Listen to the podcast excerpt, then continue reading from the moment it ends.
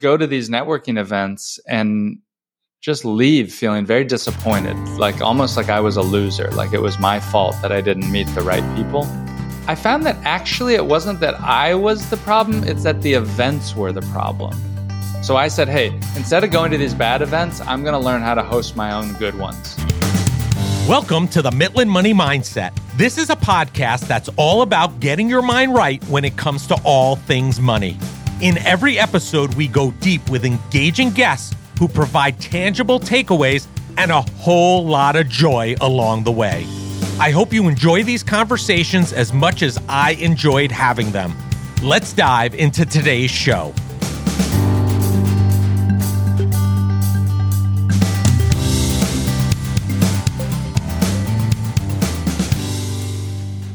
I'm Larry Sprung, your host for the Mitlin Money Mindset and founder and wealth advisor of Mitlin Financial. Today's guest is Nick Gray, serial entrepreneur and best selling author. Nick Gray started and sold two successful multi million dollar companies, Flight Display Systems and Museum Hack. Over 75,000 people have watched his TEDx talk about why he hates most museums. Nick is also the author of the Two Hour Cocktail Party, a step by step handbook that teaches you how to build big relationships by hosting small gatherings.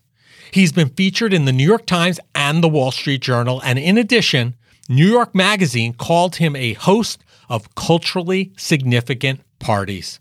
Listen in for some great takeaways about Nick's journey of building and selling successful companies and using his love of cocktail parties to help grow businesses. Well, I have the pleasure of having somebody that I just met recently at the last FinCon, FinCon 2023, joining us today, Nick Gray. He's a serial entrepreneur and best-selling author, and I can't wait to share his story with you. Welcome to the show, Nick. Thanks for having me. This is going to be fun. Yeah, I'm so happy we got to meet and I knew about you heading into FinCon and meeting in person was fantastic. And before we jump into what you're up to today, which we're going to spend a good amount of time on, can you tell our listeners a little bit about your journey? I'm always fascinated. I know they're always fascinated with the entrepreneurial journey of how somebody ended up becoming an entrepreneur. So what's your story? A few years ago, I started a company that was very strange and different. So I might be the only person on the pod that used to work with museums. And I never thought that I'd create a multi million dollar company working with museums, but somehow I did. But it all started, I grew up in an entrepreneurial household. My father had fried chicken restaurants. He was always hustling and thinking about how to better the situation for our family. I started a company in college. I tried to start a company after college. None of those really worked out. I ended up working in my dad's business to help him grow his company for many years. And through that, I moved to New York City. And very randomly, I started giving these weird tours at the Metropolitan Museum of Art. And that's where my company, Museum Hack, came out of. Should I talk a little bit about that and what that business was? Yeah, well, we'll dive into that in a minute. So it seems like you were an entrepreneur from birth for the most part. it felt like I was in that mindset. Even as a young kid in middle school, I had a lawn care business. I was trading baseball cards. I really had that mindset of being an entrepreneur. Amazing. So you mentioned Museum Hack, which I want to talk about. And I think the ironic thing here is you were a guy who hated museums, right? Yes. So how does a guy who hates museums come up with a company and found a company called the Museum Hack? A woman took me to the Metropolitan Museum of Art. It's the biggest museum in New York City. Sometimes it's the most popular museum in America based on visitors. But nobody really go at least my friends in New York, we never really went there like regularly. It's the type of tourist attraction place. And this woman took me to the Met on a date. It was like our third or fourth date. She was planning it. And she just talked to me about the art and the objects and the sculpture at a very easy to understand level. And it unlocked within me, it sounds silly, but I just started to get curious about the space. And I was like, wow, this stuff is actually really cool. so I then started to go back to the museum on my own. Whenever I had time or was in the neighborhood, I'd pop in. And when my friends would come visit to New York City, I'd show them the cool stuff that I found. And I just love that. I love showing them the stuff, the weird stuff that I found throughout this museum. And I started to bring my friends there because I've been, I was hosting events and I started to host little meetups at the museum. But they were very non traditional, kind of renegade. And when I say renegade, what I mean is like this wasn't a tour of art history. This was basically like 10 cool things I found and then three things I wanted to steal. So, like, that's the level that my tour was on. And then a right. business, a huge business built out of that, very much against. I never thought I'd create a company out of it, but it did happen. Wow, that's amazing. So something you didn't like, you're introduced, you became curious, and that's all she wrote, it sounds like. Yeah. I think that's kind of what made it a little successful was the fact that I didn't come from an art history or a museum background, that I had a fresh set of eyes to approach a new business and to approach a thing in a totally new way. People really connected with that. Yeah, that's amazing. Now, you turned Museum Hack into one of Inc. 5000 fastest growing private companies in America. And that also subsequently landed you a TED Talk and then you sold the business. Can you share a little bit about that journey? Because a lot of entrepreneurs go through this journey and some of them have intention on selling. Some of them have no intention on selling. Some people don't even have an exit strategy. It's a business that they enjoy. So can you share a little bit about your journey and that path? Sure. I, like I said, never thought that I'd make it into a business, but had a lot of interest from people and begrudgingly turned it into a company. I think what helped make it successful was that this wasn't my first rodeo. I had an entrepreneurship background, so I knew the idea of delegate and elevate, meaning to help hire people so I could work on growing the organization and serving more people. Eventually, yeah, we grew. I think the most top line revenue we did was around $2.8 million in sales. And we were growing at a fast pace. So that helped us to be able to rank into the Inc. 5000 of the smallest growing businesses. And that stuff is fun. We got written up in the New York Times, the Wall Street Journal, all this stuff because it was a sexy thing, these weird museum tours. Eventually, I sold the business in a very weird way as well. It was a seller finance transaction that sold to my then CEO and marketing director, who came to me with the idea of buying the business because they had ideas on how to grow it in ways that I just frankly wasn't able to. And I'd been doing it for eight years. I never thought that I would sell the company, never just imagine who would buy this company. But we structured a really unique deal for them where they could put no money down. And if they were successful, then we would all win. So that happened and the deal closed in 2019. Amazing. So you had no intention of initially selling. You didn't even think it was a sellable business when you started it. It's such a weird company. I mean, who would buy like a museum tour business? It's a very strange idea certainly there were things that, yeah, you were talking. Most business owners don't have an exit plan or strategy. I'm curious when you talk to people or when you've heard people speak about that, what do they tell you or like what do they tell you they wish they would have done or what's the common advice for that? I think very common you find that people get into a business because they enjoy it. It's something that energizes them and gives them a lot of energy as a result of it. So selling isn't necessarily in their thought process. But one of the things that we try when we're working with families that are business owners, even if they don't have an intention on selling, we try to have them treat the business as if it's something they're going to sell down the road. Have the financials in order as if they're going to sell it down the road. Because in the event of some unfortunate issue in their life, whether it's health or family, if they're forced to sell it and then they have to get all that stuff in order, it's a much more difficult process than if you have it in order already. So I think that tends to be the biggest challenge when you're talking with a family.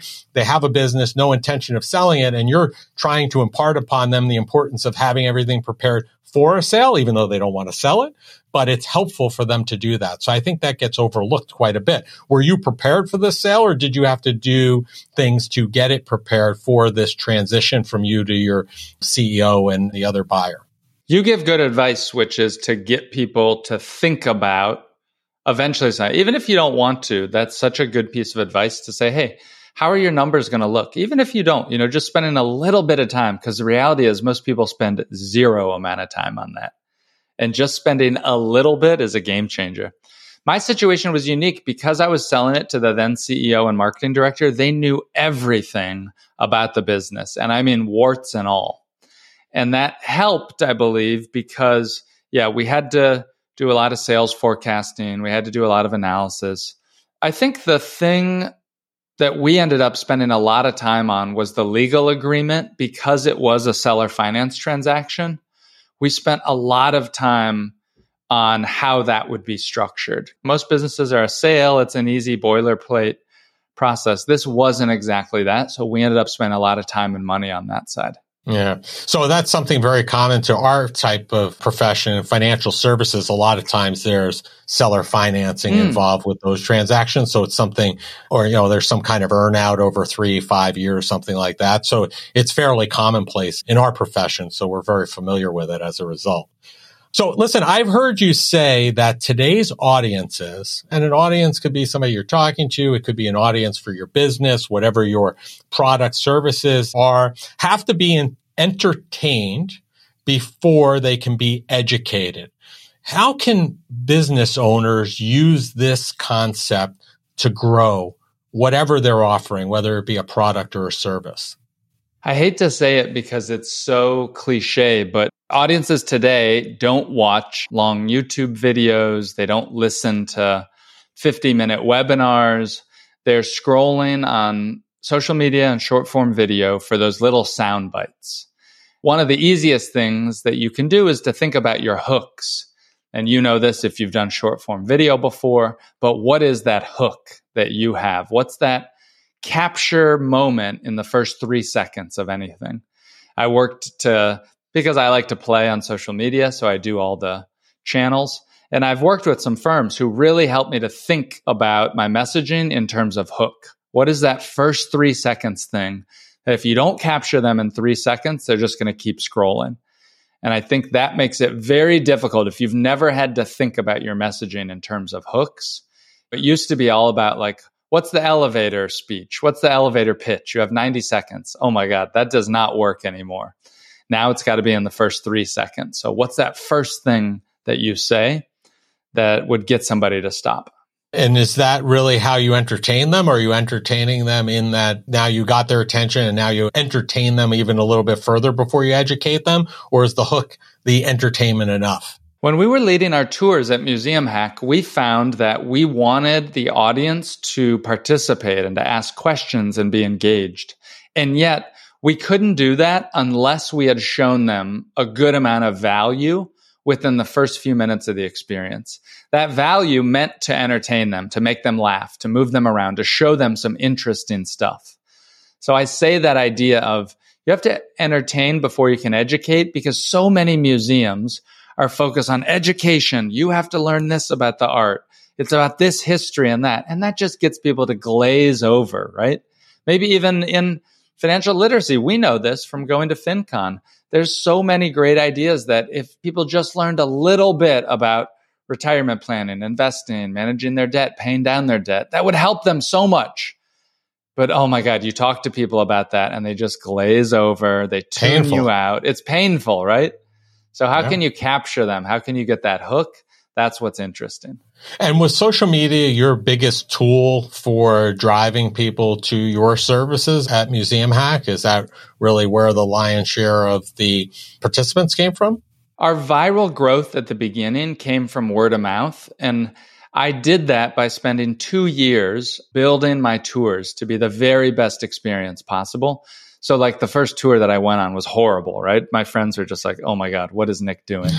but after 2 years of working on it on nights and weekends, handing out surveys to people, doing questions, how can I improve? What was your favorite part? What was your least favorite part? I think I built a really unique product. And I built a product that I was so proud for my friends to go on. It was a product that I was personally very proud of. And building that great product first, I think, is what helped us to be successful we ended up getting a lot of our sales through things like TripAdvisor and Yelp.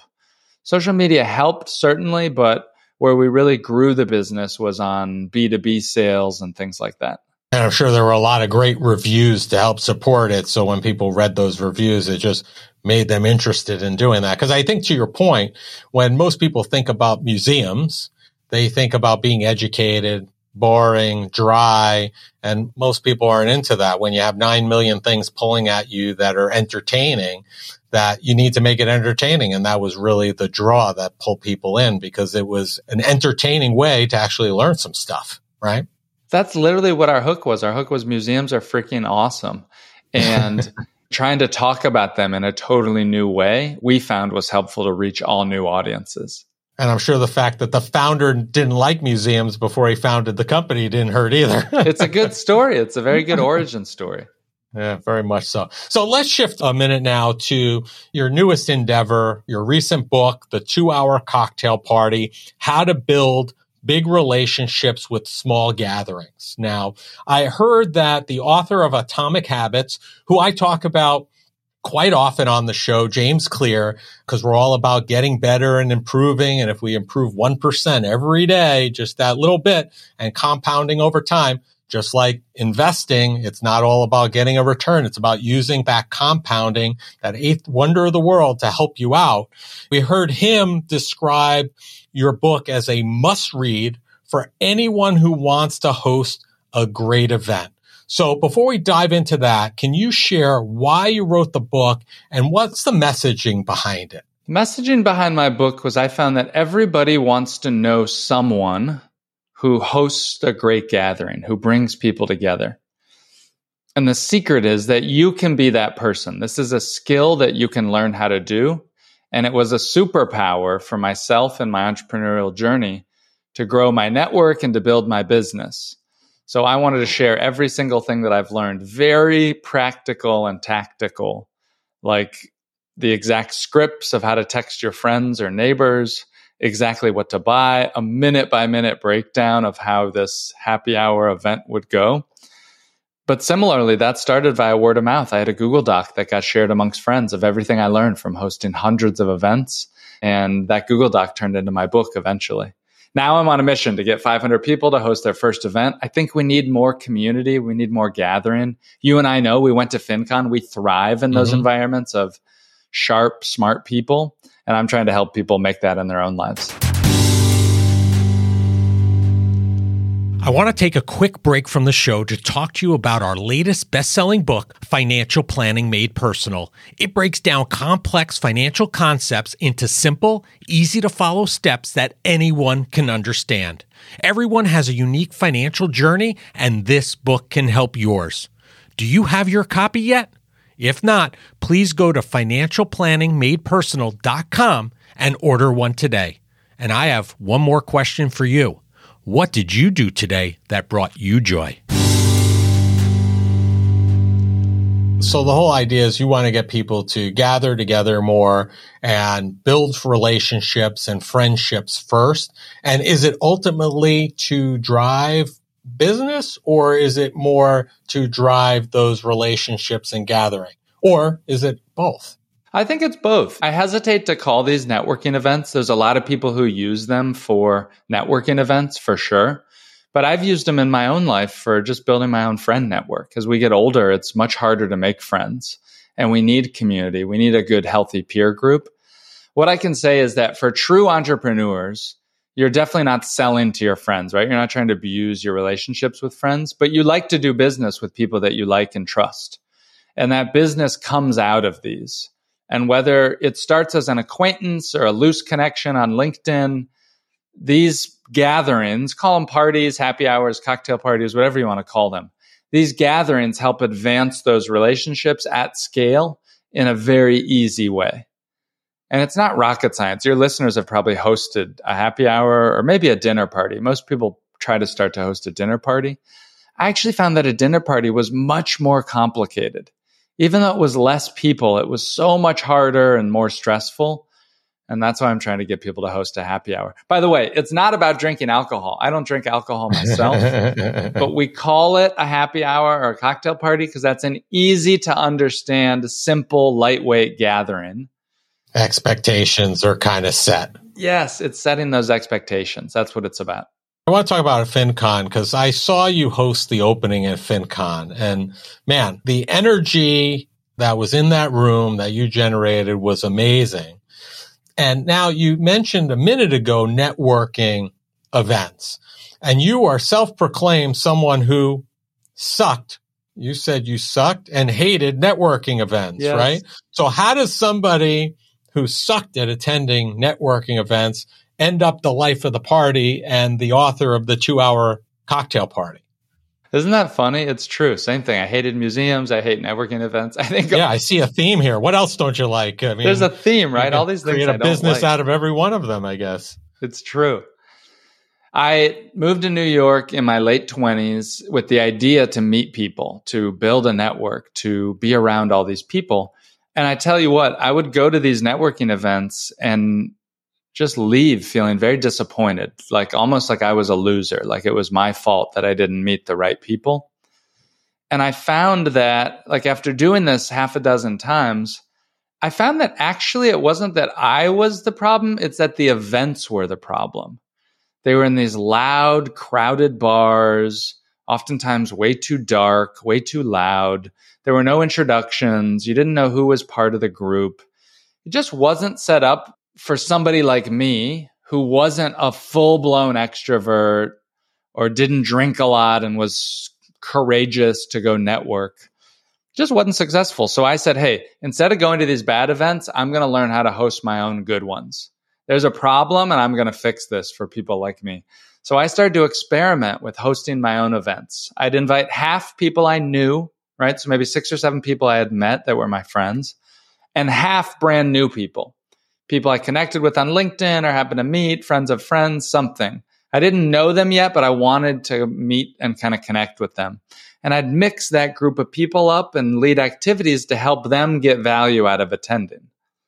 That's one of the secrets is that these parties work well because everybody who attends gets to meet a lot of new people. Not enough people think about that, that we're trying to add value before you ask for anything from anybody.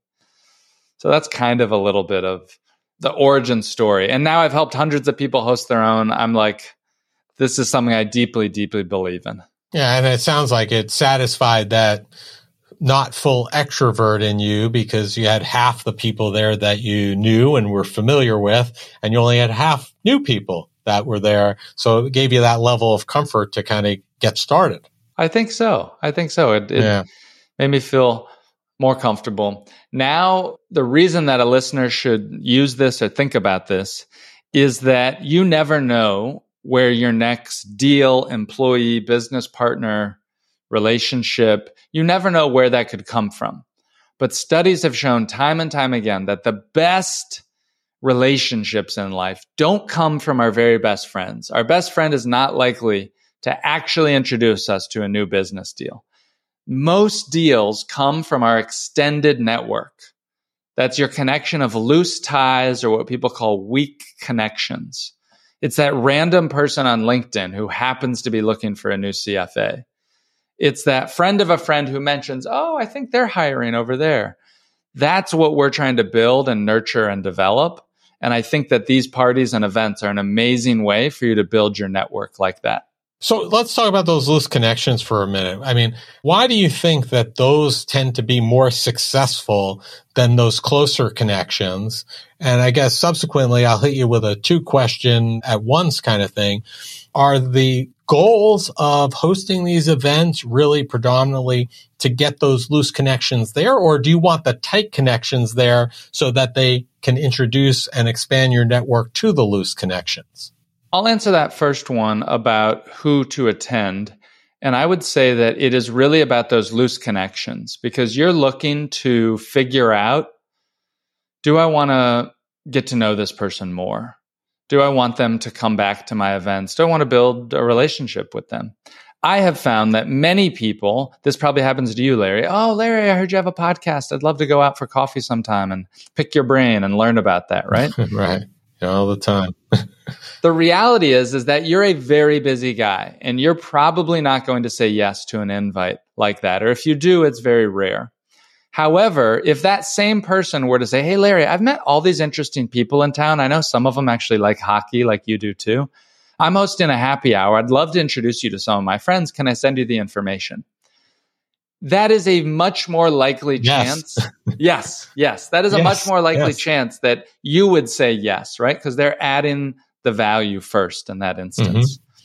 Certainly at my parties, I invite some of my close friends who I see all the time, and I want them to be around and meet some of my other friends. But I focus more on those new connections. And not to get too businessy or salesy to say that there's a friendship sales funnel or something like that. But I think about that idea of the top of the funnel that as we're meeting all these interesting people in our life, how do we actually get them to trickle down into creating a relationship with them? And the reality is, is that for many of us, we're way too busy. We're way too focused on work. We just don't have enough time to have dinner with every single amazing new person that we meet. What if instead you could filter them into a happy hour, invite them all, keep the connection going, warm it up a little bit? It's a really scalable method that I found that's worked for a lot of people that everybody should consider and try it at least one or two times. So let's talk about that for a minute. What is the time commitment? All in, in terms of inviting, getting a place, getting everything set up, executing the event. In your view, what's the time commitment from A to Z to get that event done? The short answer is the actual party itself is about two hours long. So it's very intentional that in the time it takes you to watch a movie on Netflix, you could host a gathering for 15 to 20 people that just might change your life. So that's day of. Day of, let's assume it's two or three hours. The prep work does take a little bit of time, but I'll say this your first party will be the hardest one that you do. It's just like if you've run or if you've learned a new sport or training, the first time is always the hardest. But I'll tell you this there's a woman whose name is Tanya. She lives in Seattle. She read my book. She's now hosted four events. She has a cool business that does these stroller mom workouts in the park. She's built actually okay. a really good business out of that. I wonder if she hated stroller mom right workouts before, but she said, "Look, I've hosted four of these now, and the last one I did was the easiest event I've ever hosted. I had all my box of supplies. I knew exactly what to do. I invited people. It just worked."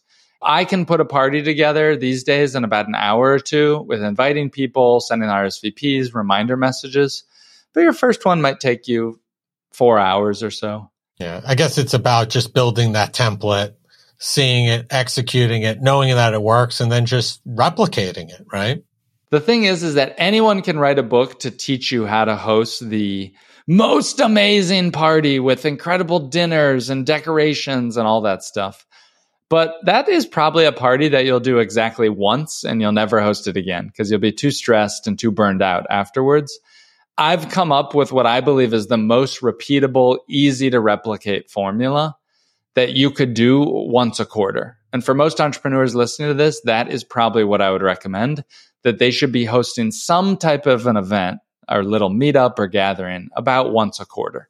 And should these include people who are already using their services or products, or should this all be new people? Or is it a combination of both where you bring some newer folks that you're loosely connected with, with those that are actually using your product or service? I love that idea to mix the groups together. A lot of times I say, oh no, I keep my current clients and future clients totally separate. You have to remember that the purpose of this gathering, number one, first and foremost, is for you to add value. And the way to add value is if your guests get to meet and have interesting conversations with other people that are in your town.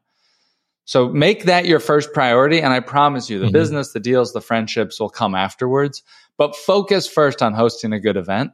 So I tell people your first party should just be easy. Don't think about business. Don't think about networking or relationships. Just host it with people that you feel comfortable with.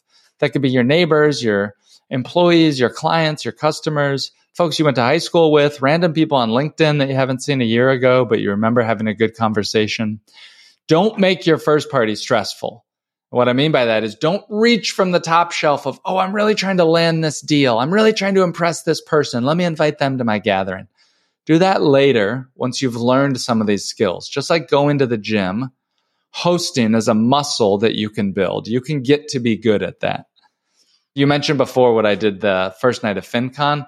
And for those who didn't attend, this conference we went to, FinCon, 1,700 people are there and they have an opening night party or gathering. And at most years at FinCon, it's simply just an open bar and you go and you see your old friends. Maybe you work up the courage to go say hi to somebody new. but most people don't do that. What I did, I worked with the organizers and we said, Hey, how can we make the first 30 minutes about having a lot of new conversations to really launch this conference into the area of getting people to talk to five or 10 different new people and then let them mix and mingle on their own afterwards. So we led icebreakers for a lot of new people and we got a lot of people in that room to at least go up and gather and say hi to somebody new.